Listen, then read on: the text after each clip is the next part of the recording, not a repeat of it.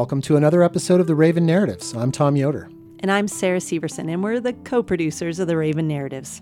The story you're about to hear was told by Heather Hochst in October at our events at the Mancos United Methodist Church and the Durango Arts Center when the theme was belonging. These events were done in collaboration with the Mancos Creative District's We All Belong Arts and Society grant, awarded through Colorado Creative Industries. Heather was born a Southerner, but her soul has always belonged in the Southwest.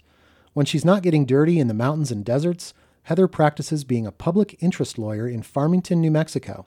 A founding member of the Hesperus Yacht Club, Heather also enjoys the finer things in life, such as stovetop popcorn and sipping whiskey from thrift store coffee mugs. Here is Heather's story.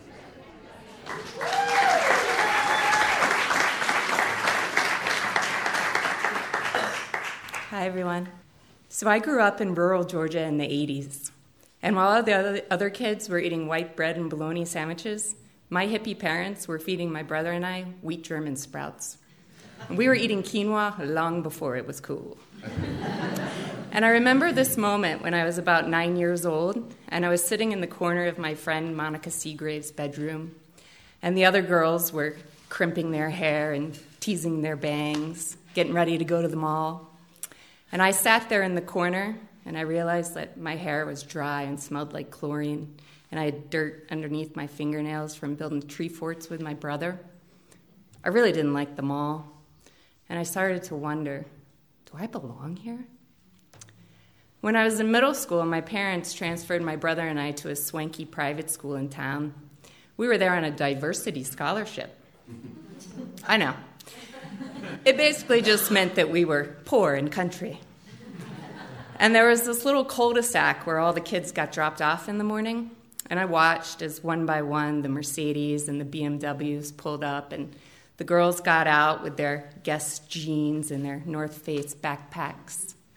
And I climbed down from my dad's rusted out dump truck, wearing my chick jeans.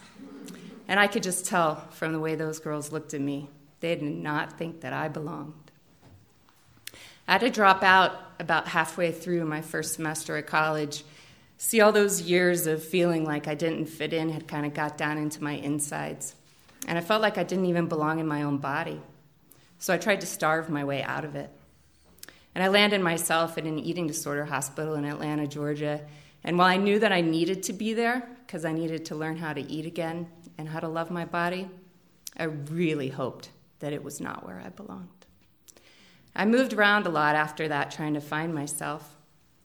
I went down to Florida, up to Virginia, back down to Georgia. I finished college. And when I was about 24 years old, I was standing on a beach in Key West, Florida, and it was beautiful sunset, and all my close family and friends were there, and I was wearing a wedding dress. And as I looked over at the man that I was exchanging vows with, I felt this tug deep inside my heart as if to say, Not to this man do I belong. Several years after that, I got divorced, and I was getting my master's degree in gender studies in Budapest, Hungary. And I was pretty good at theorizing about how gender should not be viewed on a binary and what it might be like to have dinner with Judith Butler and Michel Foucault. Boring. And all I could all I could think in my head was, yes, but how would this have helped me when I was getting beat by my boyfriend? And how would this have helped that woman who was just a victim of sexual assault? And I knew then that it was not in that ivory tower that I belonged. So I went to law school like you do when you don't know what to do. and in the fall of 2015, I was living in Philadelphia, Pennsylvania, and I was working as a public interest lawyer for a domestic violence nonprofit. And while I found my work to be very fulfilling, I never quite felt like I fit into those red high heels that I wore to the courtroom. And on the weekends, when all the other Philadelphians were enjoying the trendy new restaurants and the latest bars that had just opened. All I really wanted to do was find a little piece of woods, preferably without any used needles in it, maybe cook some beans over a camp stove, drink a little whiskey out of a flask.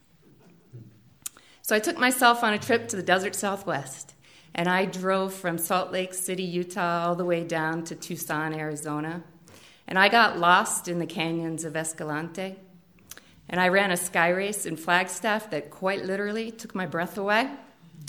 And I remember this moment when I was driving my rented white Dodge Durango down Highway 89, somewhere between Kanab, Utah, Flagstaff, Arizona. And it was that part where the desert just kind of goes on forever, and you can see the San Francisco peaks in the distance. And I probably had some feminist folk singer on the radio, like Ani DiFranco or Chris Pureka. And tears started falling from my eyes because I realized that I had this sense of inner peace and calm that I had never felt in a place before. And I knew when I returned to Philadelphia that I wouldn't be there for long. So I spent the next several months scouring the public interest law job listservs. And I wouldn't look at the job description, I would just look at the place. And most of the time, it was places like New York and Washington, D.C., and Miami and San Francisco, and I wasn't interested. And then one day, in the springtime, just as winter was releasing its icy grip on the city, there it was Tuba City, Arizona.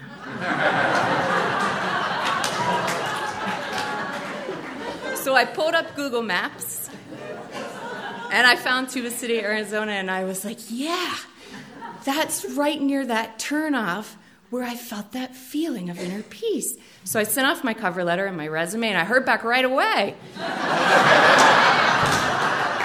Because it turns out it's hard to recruit lawyers to Tuba City, Arizona. And then I found out during the interview that they'd made a mistake, and actually the job was in Shiprock, New Mexico. Was I still interested? And so I pulled up Google Maps again, and I could almost see the tumbleweeds going across the computer screen, and I said, Yeah, I'm interested. So that May, I flew out for an interview, and I drove my rental car from Durango down to Window Rock, which is where the headquarters of this nonprofit were located. And I drove over places like Narbona Pass and through Naschitti and Springs and up Indian Route 5. And before I left Durango, I drove my little rental car up Molas Pass. And I was blown away because I had never seen mountains like these before. And as I was coming back down Coalbank Pass, I saw the strangest thing. There was this woman, she was on a bicycle, and she was riding up the mountain. And she had on a pink helmet, and her hair was flowing behind her, and she was suffering. And I thought, yeah, I want to do that.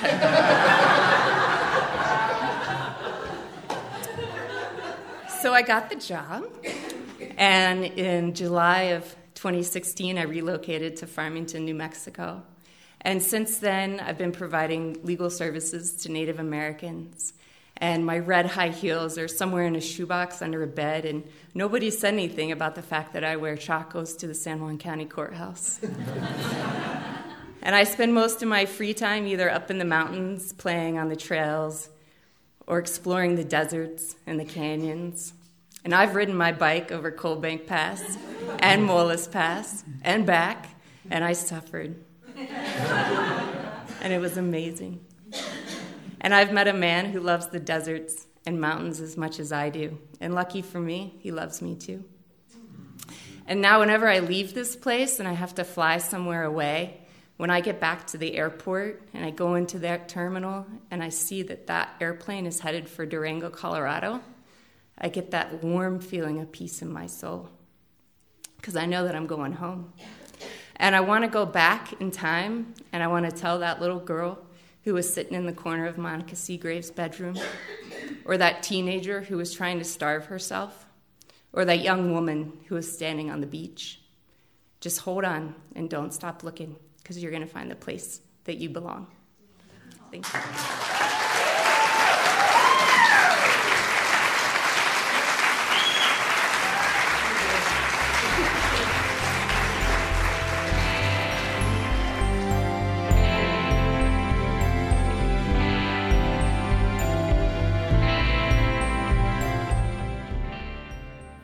Thank you, Heather, for sharing that story with us.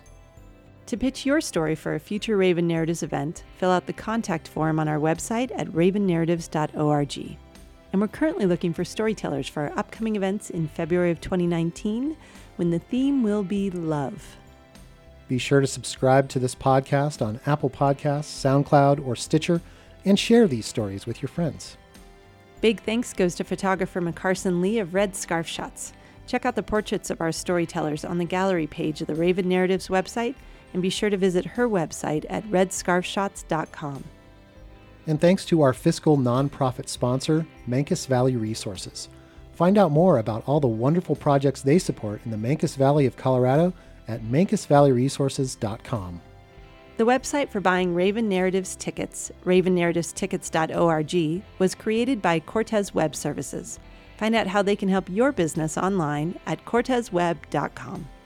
Our theme music was written, composed, and performed by Jazar, and you can find out more about his music on SoundCloud or at freemusicarchive.org.